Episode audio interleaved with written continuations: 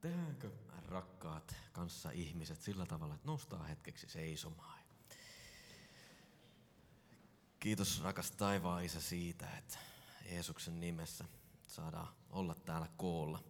Kiitos Jeesus siitä, että saat täällä meidän keskellä pyhä henkes kautta. Puhut meille tänä iltana niitä asioita, mitä meidän tarvii kuulla. Kiitos siitä, että sä oot saanut jo koskettaa meidän sydämiin. Jeesus, me annetaan sulle tänään valta ja kaikki kunnia. Tapahtuko sun tahtosi täällä ja tulko Isä sun valtakunta tänne meidän keskelle, levitä meidän keskuuteen sun valtakunnan ilta, ilmapiiriä, levitä meidän keskuuteen rakkautta, hyväksyvää rakkautta. Kiitos siitä, että sä oot kuollut meidän jokaisen puolesta ja haluat tänään osoittaa, kuinka paljon sä välität meistä, kuinka arvokkaita ja tärkeitä me ollaan sulle. Kiitos Jeesus siitä, että sä oot täällä meidän kanssa. Kaikessa on kyse Jeesus sinusta. Pyydän vielä Jeesus, että ota pois ne sanat, mitkä ei tule sinulta. Anna mun puhua ainoastaan semmoisia sanoja, mitkä tulee isän sydämeltä. Sieltä sun meiltä. Jeesuksen nimessä. Aamen. Voitte istua. Tuossa tota, alkuylistysten aikana niin ensinnäkin haluan sanoa teille, että te olette kaikki tosi upeita ihmisiä. Te olette kauniita ja komeita. Teillä on kaikki tarvittava tieto ja taitoja. Te voitte olla mitä vaan, kun te menette sinne, minne Jumala johdattaa. Ja tota, mun mielestä oli jotenkin tosi upea hetki siinä, kun laulettiin sitä sukupolvet ja niin poispäin, miten se nyt menikään kerkesi jo unohtaa. Tuli hirveä blackoutti heti, kun rupeat tässä syvällisellä äänellä kertomaan tämmöisiä, niin heti, heti se iskee sieltä. Mutta se oli mun mielestä niin kuin ihan liikuttava hetki. Mä aloin itkeä tuossa, että se oli jotenkin niin valtava kokemus, kun tämmöinen joukko ihmisiä laulaa Jumalan puoleen, Jumalan kunniaa, todistaa siitä Jumalan suuruudesta. Ja ajatelkaa ihan oikeasti, sukupolvet meitä ennen on julistanut sitä samaa totuutta ja me saadaan olla osa sitä jatkumoa. Ja toiseksi mä tuossa näin ikään kuin semmoisen kellon kuvan, mä en tiedä, ehkä joku mietit, että, että vielä ei tarvi tehdä lopullista päätöstä sen suhteen, että onko mä tosissani Jumalan kanssa, haluanko mä oikeasti antaa kaiken Jeesukselle, mutta kello käy ja sä et kadu sitä valintaa, sä et menetä siinä mitään, saat miettiä ja arpoa, että, että ehkä mä vielä kokeilen tota juttua tai tota juttua ennen kuin mä oon tosissani, mutta älä odota. Okei, nyt voidaan mennä asiaan. Tähän ihan alkuun totta kai täytyy hieman esitellä. Mä olen siis JP, JP Niemelä, Juha-Pekka, jos joku sitä nyt miettii. Yes. Kyllä. Pekka on hieno nimi. Kannamme sitä ylpeydellä. Semmoisella raamatullisella ylpeydellä. Ja tota, mä tuun tuolta Seinäjoen Vapikselta. Mä oon siellä kasvanut ja siellä saan nyt palvella ihan työssä sitten myöskin. Ja tota, jos alkuun sieltä mun perhekuvaa laittaisit sinne. Kanssani täällä tänä iltana on rakkaat pikkupojat. Pauli ja Elias, joista yritän parhaani mukaan pitää hyvää huolta. Ja tota, se kasvattaa ihmisenä ja uskovana. Meillä on hyviä keskusteluja ja on hienoa, hienoa jakaa tuota kämppä heidän kanssa. Ne on tosi kivoja ja kilttejä poikia ja, ja näin. En kerro enempää, ettei tota, muodostu jonoa sitten illan jälkeen. Okei, nyt tota, ota semmonen oikein mukava ja tota, rento ja rauhallinen semmoinen kuunteluasento. Laita silmät kiinni ja rentoudu ja käännä kasvot tänne päin ja korvat heristänne kuulemaan, mitä Herra haluaa sinulle sanoa. Mä haluan lukea tämmöisen, tämä ei varsinaisesti liity, sanon sen suoraan, tämä ei liity millään tavalla päivän aiheeseen, mutta mä haluan lukea tämän, että me voidaan mennä siihen aiheeseen. Tämä on psalmi 23. Herra on minun paimeneni, ei minulta mitään puutu. Ja viheriäisille niityille hän vie minut lepäämään. Virvoittavien vetten tykö hän minut johdattaa. Hän virvoittaa minun sieluni, hän ohjaa minut oikealle tielle nimensä tähden. Vaikka minä vaeltaisin pimeässä laaksossa, en pelkäisi mitään pahaa, sillä sinä olet minun kanssani. Sinun vitsasi ja sauvasi minua lohduttavat. Sinä valmistat minulle pöydän minun vihollisteni silmien eteen. Sinä voitelet minun pääni öljyllä, minun maljani on ylitsevuotavainen. Sulla hyvyys ja laupeus seuraavat minua kaiken elinaikani, ja minä saan asua Herran huoneessa päivieni loppuun asti. Mä haluan tänään puhua teille semmoisella otsikolla kuin Olenko valmis? Sä voit sen töräyttää sinne. Ja tota, mä ajattelin vähän kertoa, että miten tämä kysymys on mun omassa elämässä näkynyt ja sen lisäksi mä parhaani mukaan yritän rohkaista teitä kohtaamaan ne vaikeat ja haastavat tilanteet, mitä uskossa ja elämässä tulee eteen. Mua pyydettiin alun perin puhumaan hengellisestä sodankäynnistä ja, tota, ja silloin mulle tuli semmoinen vahva, vahva tota, tunne, että tämä on semmoinen aihe, mistä mä haluan teille puhua, mistä mun pitää teille puhua. Ja oikeastaan se hengellinen sodankäynti sieltä sitten tipahti pois. Mutta ei mitään hätää, kyllä me vielä sotimaan päästään. Mutta hei, olenko valmis? Ootko miettinyt, koskaan pysähtynyt sen kysymyksen äärellä? Olenko valmis? Onko täällä ketään partiolaisia paikalla? Ainakin pari kättä mä näin, ai että. Koska partiolaiselle tämä kysymys on tuttu ja selkeä juttu, koska partiolainen on aina valmis. Minäkin olen nuorempana joskus ammoisina aikoina ollut mukana partiossa ja jopa vetänyt sitä enemmän tai vähemmän menestyksekkäästi. Ja tota, siitä huolimatta, että mäkin olen ollut partiossa ja tuommoinen lause kuin aina valmiina on mulle tuttu, niin kyllä mä voin teille sanoa, että elämässä on ollut aika paljon semmoisia hetkiä, joissa mä en ole ollut valmis. Ja semmoisia asioita on tullut vastaan, joihin mä en ole ollut valmis.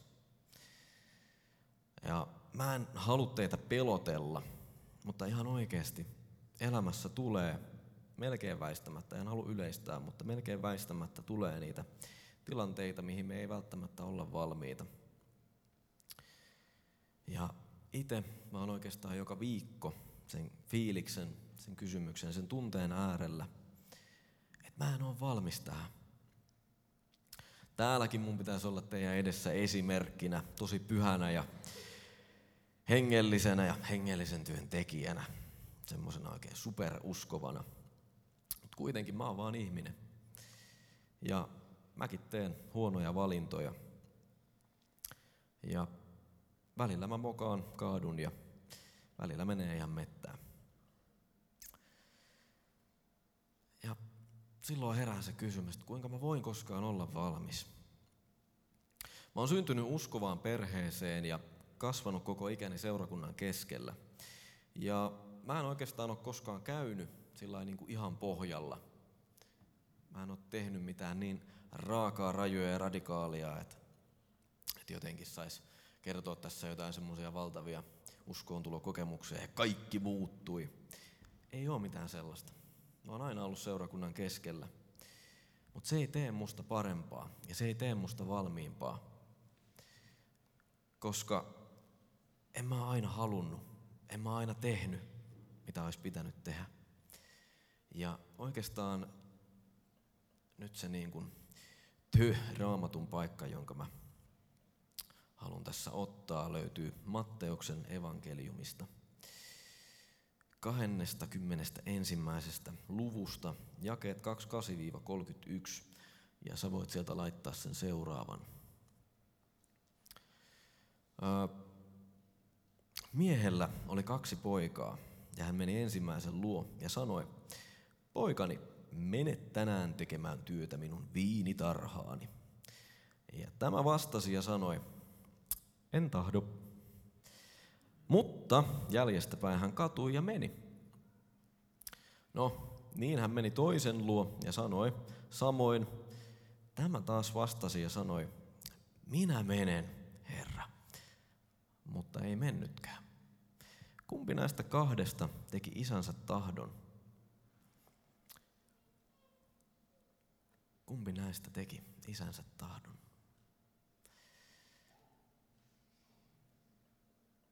Niin kuin mä sanoin, niin mä oon syntynyt ja kasvanut keskellä seurakuntaa ja uskoa. Jeesus on aina ollut mun elämässä. Mutta silti mä en ole aina tahtonut.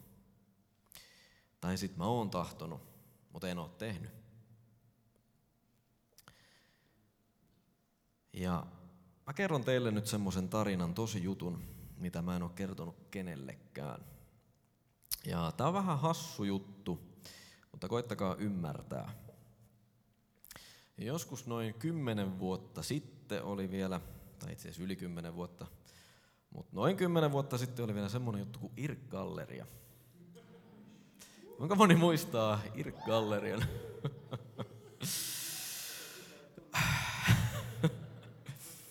Noin kymmenen vuotta sitten se ei oikeastaan enää silloinkaan ollut mikään semmoinen niin juttu. Silloin oli jo tullut Facebook, mutta mulla oli silloin vielä tunnukset sinne. Ja tota, pienenä mulla oli Pleikkari ykkönen, ja se oli mun kallein aarre. Se oli mun elämä. Mutta mä en koskaan päässyt elämässä eteenpäin, koska mä en saanut Pleikkari kakkosta, enkä edes Xboxia tai mitään muuta sellaista. Tuolla äsken mainitussa IRK-galleriassa tuli eräänä kauniina päivänä vastaan kilpailu. Ja tässä kilpailussa oli mahdollisuus voittaa Pleikkari kolmonen ja Guitar Hero-paketti. Piti vaan tehdä maailman hienoin mainosbanneri tuolle uudelle Guitar Hero-pelille. Ja tota, silloin ne, jotka olette Irk-galleriassa ollut, niin muistatte, että siellä oli tosi paljon näitä tämmöisiä kuvan muokkaajia. Photosoppaaminen oli tosi niinku suosittu ja mullakin on semmoisia hienoja fotosopattuja kuvia jossain arkistojen syövereissä hyvin syvällä Milloin on vatsalihakset piirretty tai jotain muuta. Ja tuota, siellä oli siis tämmöisiä tosi taitavia kuvankäsittelijöitä. Mä ihan rehellisesti ajattelin, että okei, että ei mulla ole niinku mitään chanssiä, ei mitään mahdollisuuksia voittaa tätä kilpailua. Ja silloin mä tein sopimuksen Jumalan kanssa.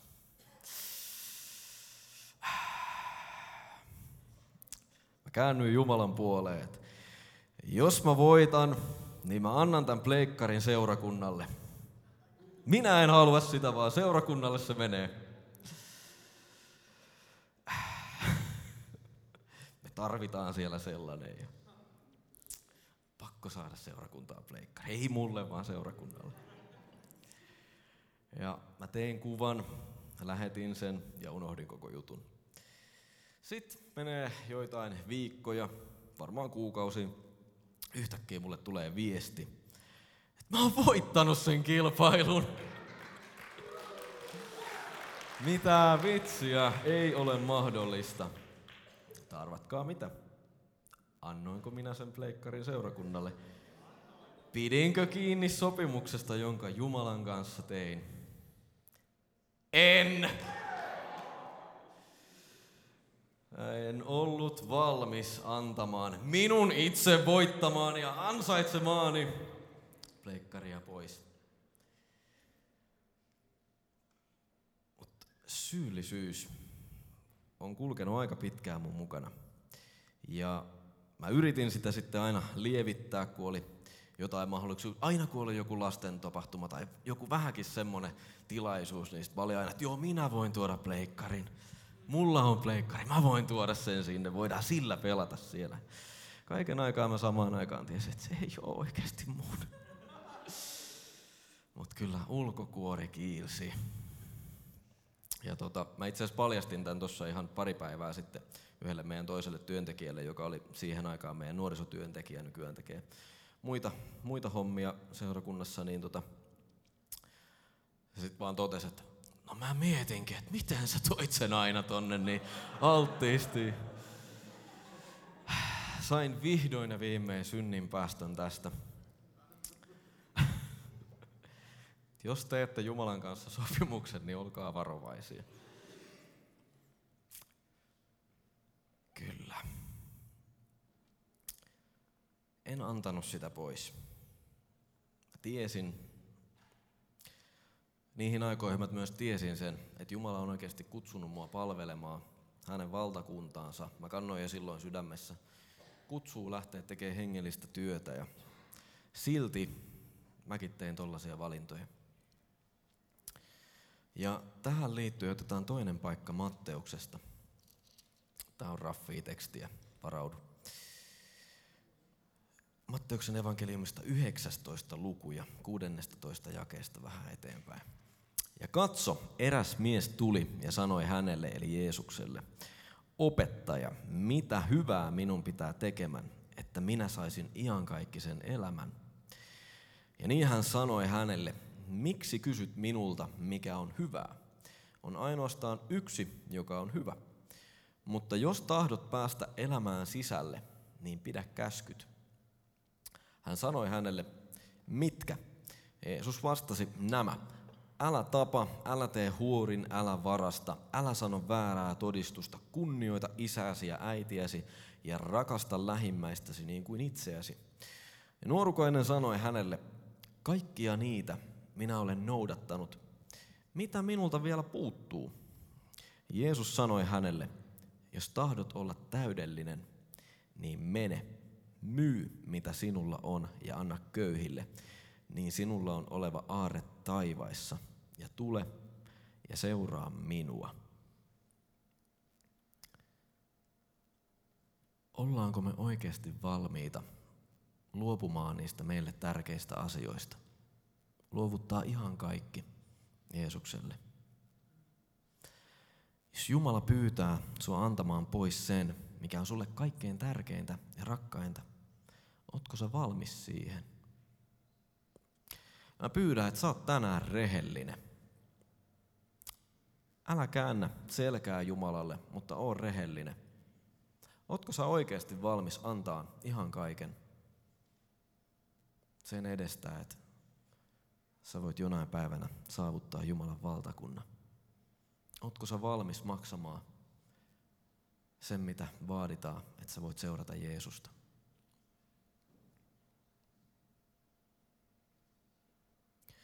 Mieti oikeasti hetken aikaa. Onko sun elämässä joku asia, et, et, ei muulla niin väliä, mutta tätä mä en ole valmis antaa. Ja on rehellinen.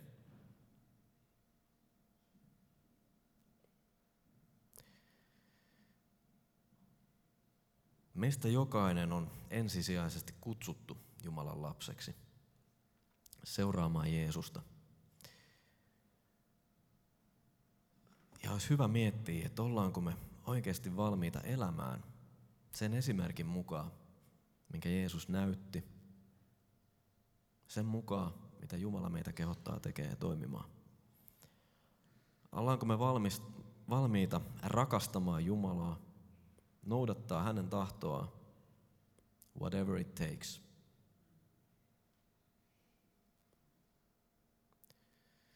Jos joku on luvannut sulle helpon elämän siitä eteenpäin, kun sä tuut uskoon, niin ikävä kyllä, se on valehdellut sulle. Ja kyllä mä voin tunnustaa, että totta kai se on helpompi sanoa, että, että kun sä tuut uskoon, niin kaikki muuttuu, kaikki on hyvin sen jälkeen. Sä saat kaiken, mitä sä tarvit ja haluat ja taivaat aukeaa sun edestä ja sä kävelet vetten päällä ja ei se välttämättä ihan niin mene.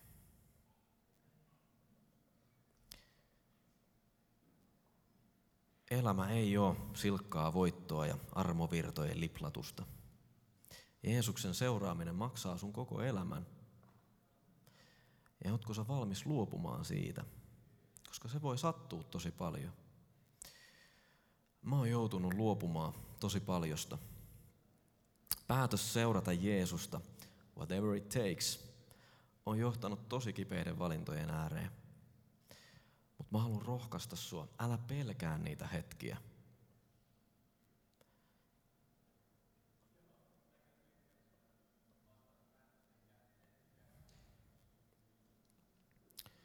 Älä pelkää niitä hetkiä ja niitä tilanteita.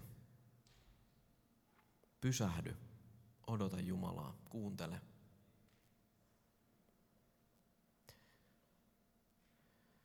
Uskon tähden mua esimerkiksi on kiusattu. Aika pienestä asti, niin fyysisesti kuin henkisesti. Voin sanoa, että se ei ole mikään kovin ylentävä tilanne, kun välitunnilla sä makaat maassa ja sun ympärillä on rinkityyppejä potkimassa. Ja kukaan ei puutu siihen. Ei se tunnu kauhean hyvältä. Mutta meillä on jotain enemmän. Jotain semmoista, minkä vuoksi se ei tunnu niin pahalta. Se sattuu siinä hetkessä. Se on ihan hirveetä. Se voi jättää kauheat syvät arvet. Mutta meillä on jotain enemmän, jotain parempaa. Uskon tähden mä oon jäänyt ulkopuolelle. Mä en ole aina voinut mennä sinne, minne mä olisin halunnut. Lähteä mukaan niihin juttuihin, mihin muut menee. Mä oon joutunut jäämään ulkopuolelle. Uskon takia mun on ollut pakko katkaista jotain ihmissuhteita. Ja se jos mikä sattuu. On ollut elämässä ihania ihmisiä. Ja jos mä en olisi halunnut kaikessa kulkea Jumalan tahdossa, luottaa yksin Jumalaa, noudattaa hänen tahtoaan, niin voi olla, että mä olisin tehnyt erilaisia valintoja ja en olisi tänään tässä. Näin niin kuin miehenä, jos ollaan ihan rehellisiä, niin se vaatii aika paljon munaa, että sä sanot tyttöystävälle, että me ei voida tehdä tota, mitä sä haluat. Meidän täytyy erota. Mä oon joutunut luopumaan asioista, mistä mä tykkään. Mä tykkään valokuvaamisesta. Mä tykkään ennen kaikkea ihmisten kuvaamisesta. Mutta mä en voi tehdä kaikkea sitä, mihin mun liha haluaisi sen harrastuksen kanssa lähteä. Mä joudun tekemään valintoja, kieltäytymään joistain työtarjouksista. Onko se valmis luopumaan niistä asioista, mitkä on sulle tärkeitä, että sä voit voittaa ihan kaikki se elämä. Sua ja sun uskoa tullaan koettelemaan, koska sä oot arvokkaampaa kuin kulta. Ei Jumala koettele sua huvikseen. Jumala näkee sussa jotain. Jotain tosi arvokasta. Jotain semmoista, minkä vuoksi hän oli valmis antaa kaiken. Jumala, sun kaikkivaltias taivaallinen isä, tahtoo sun parasta, mutta tämä maailma ei sitä tahdo. Me ollaan jatkuvasti sodassa, mutta me ollaan sodassa, joka on voitettu. Jokainen sun siirto, jokainen sun valinta on siirto siinä sodassa sun omalla kohdalla.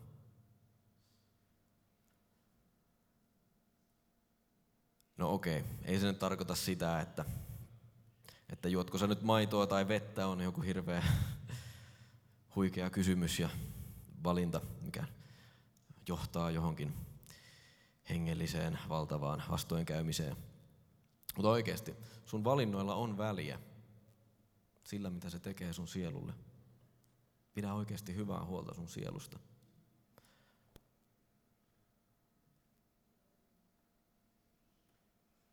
Vaikka sä valitsisit väärin, sä voit aina saada uuden mahdollisuuden. Jumala on siitä mahtava, että Jumala on aina valmis ottaa niitä tuhlaajapoikia ja tyttöjä vastaan. Jumala on aina syli avoinna. Sun sydän on se, mitä Jumala tahtoo. Ei Jumala halua sun rahoja. Ei tuossa raamatun paikassa, mikä me hetki sitten luettiin, ollut kyse siitä, että että Jeesus on sitä mieltä, että kaikki pitää antaa pois. Vaan Jeesus näki, että mikä tolle miehelle oli kaikkein tärkeintä. Ja halusi nähdä, että onko se mies oikeasti valmis seuraamaan Jeesusta koko sydämestään.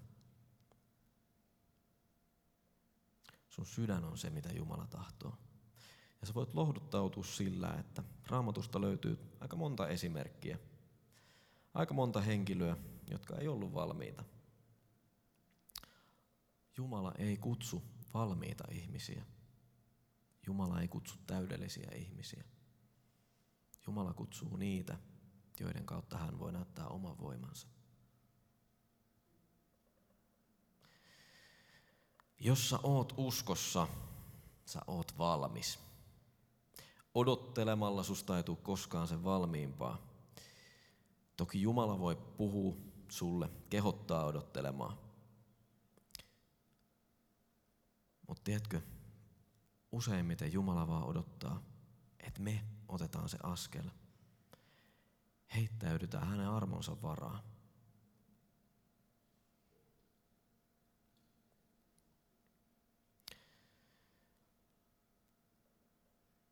Muistatteko vielä sen ensimmäisen paikan? Menen, mutta en mene. En mene, mutta menen silti. On helppo sanoa tekevänsä ja menevänsä, mutta jostain syystä se on liian usein, liian vaikeaa lopulta tehdä se, mitä Jumala oikeasti haluaa. Joskus Jumala johtaa meitä paikkoihin, mitkä tuntuu ihan mahdottomilta. Ne saattaa olla pelottavia tai, tai epävarmoja olosuhteita. Ja elämässä tulee vastaan myrskyjä. Voi olla, että hommat menee pieleen sen takia, että me ollaan tottelemattomia. Ja aina ei ole mitään sen kummempaa syytä. Jeesus tahtoo antaa meille rauhan. Sellaisen rauhan, mikä kestää kaiken keskellä. Ootko sä valmis luottaa siihen? Onko sulla lepo kaikissa niissä myrskyissä, mitä sä kohtaat? Markuksen evankeliumissa on mun mielestä tosi kaunis, omalla tavallaan kaunis paikka tästä rauhasta. Neljännessä luvussa puhutaan siitä, miten Jeesus asettaa myrskyn. Jeesus ja opetuslapset on veneellä ja tota, nousee kova myrskytuuli. Aallot syöksyy veneeseen niin, että vene täyttyy. Ja Jeesus itse on peräkeulassa ja nukkuu. Ja opetuslapset herättää Jeesuksen ja sanoo hänelle, opettaja, etkö sinä välitä siitä, että me hukumme? Ja herättyä Jeesus nuhteli tuulta ja sanoi järvelle, vaikene, ole hiljaa. Niin tuuli asettui ja tuli aivan tyven. Jeesus sanoo opetuslapsille, miksi olette niin pelkureita? Kuinka teillä ei ole uskoa? Älä perusta sun uskoa tunteille, fiiliksille, sille mitä ympärillä tapahtuu. Rakenna sun usko Kristukseen, Jumalan sanaa. Anna Jumalan antaa sun sydämeen semmoinen rauha, mikä kestää kaikissa eri tilanteissa.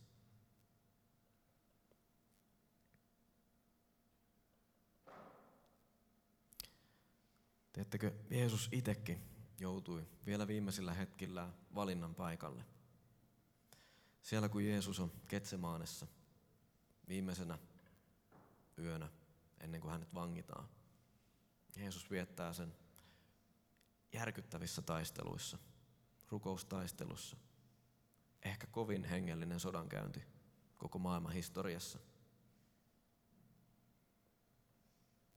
Jeesuksen yllä on kaikki meidän synti, kaikki se tuska ja ahdistus. Raamattu sanoi, että Jeesus hikoili verta.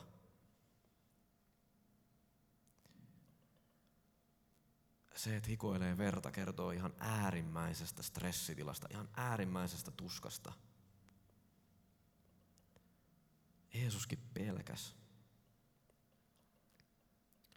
Mutta Jeesus alistui Jumalan tahtoon. Jeesus tiesi, että Jumalan tahto on paras. Hän tiesi, mihin hänet on kutsuttu. Ja Jeesus rukoili, että tapahtuko Isä sun tahto. Ei niin kuin minä tahdon, vaan niin kuin sinä tahdot. Ja Jeesus kulki sen tien loppuun asti. Jeesus joutui taistelemaan ja luovuttaa itsensä Jumalan käsiin.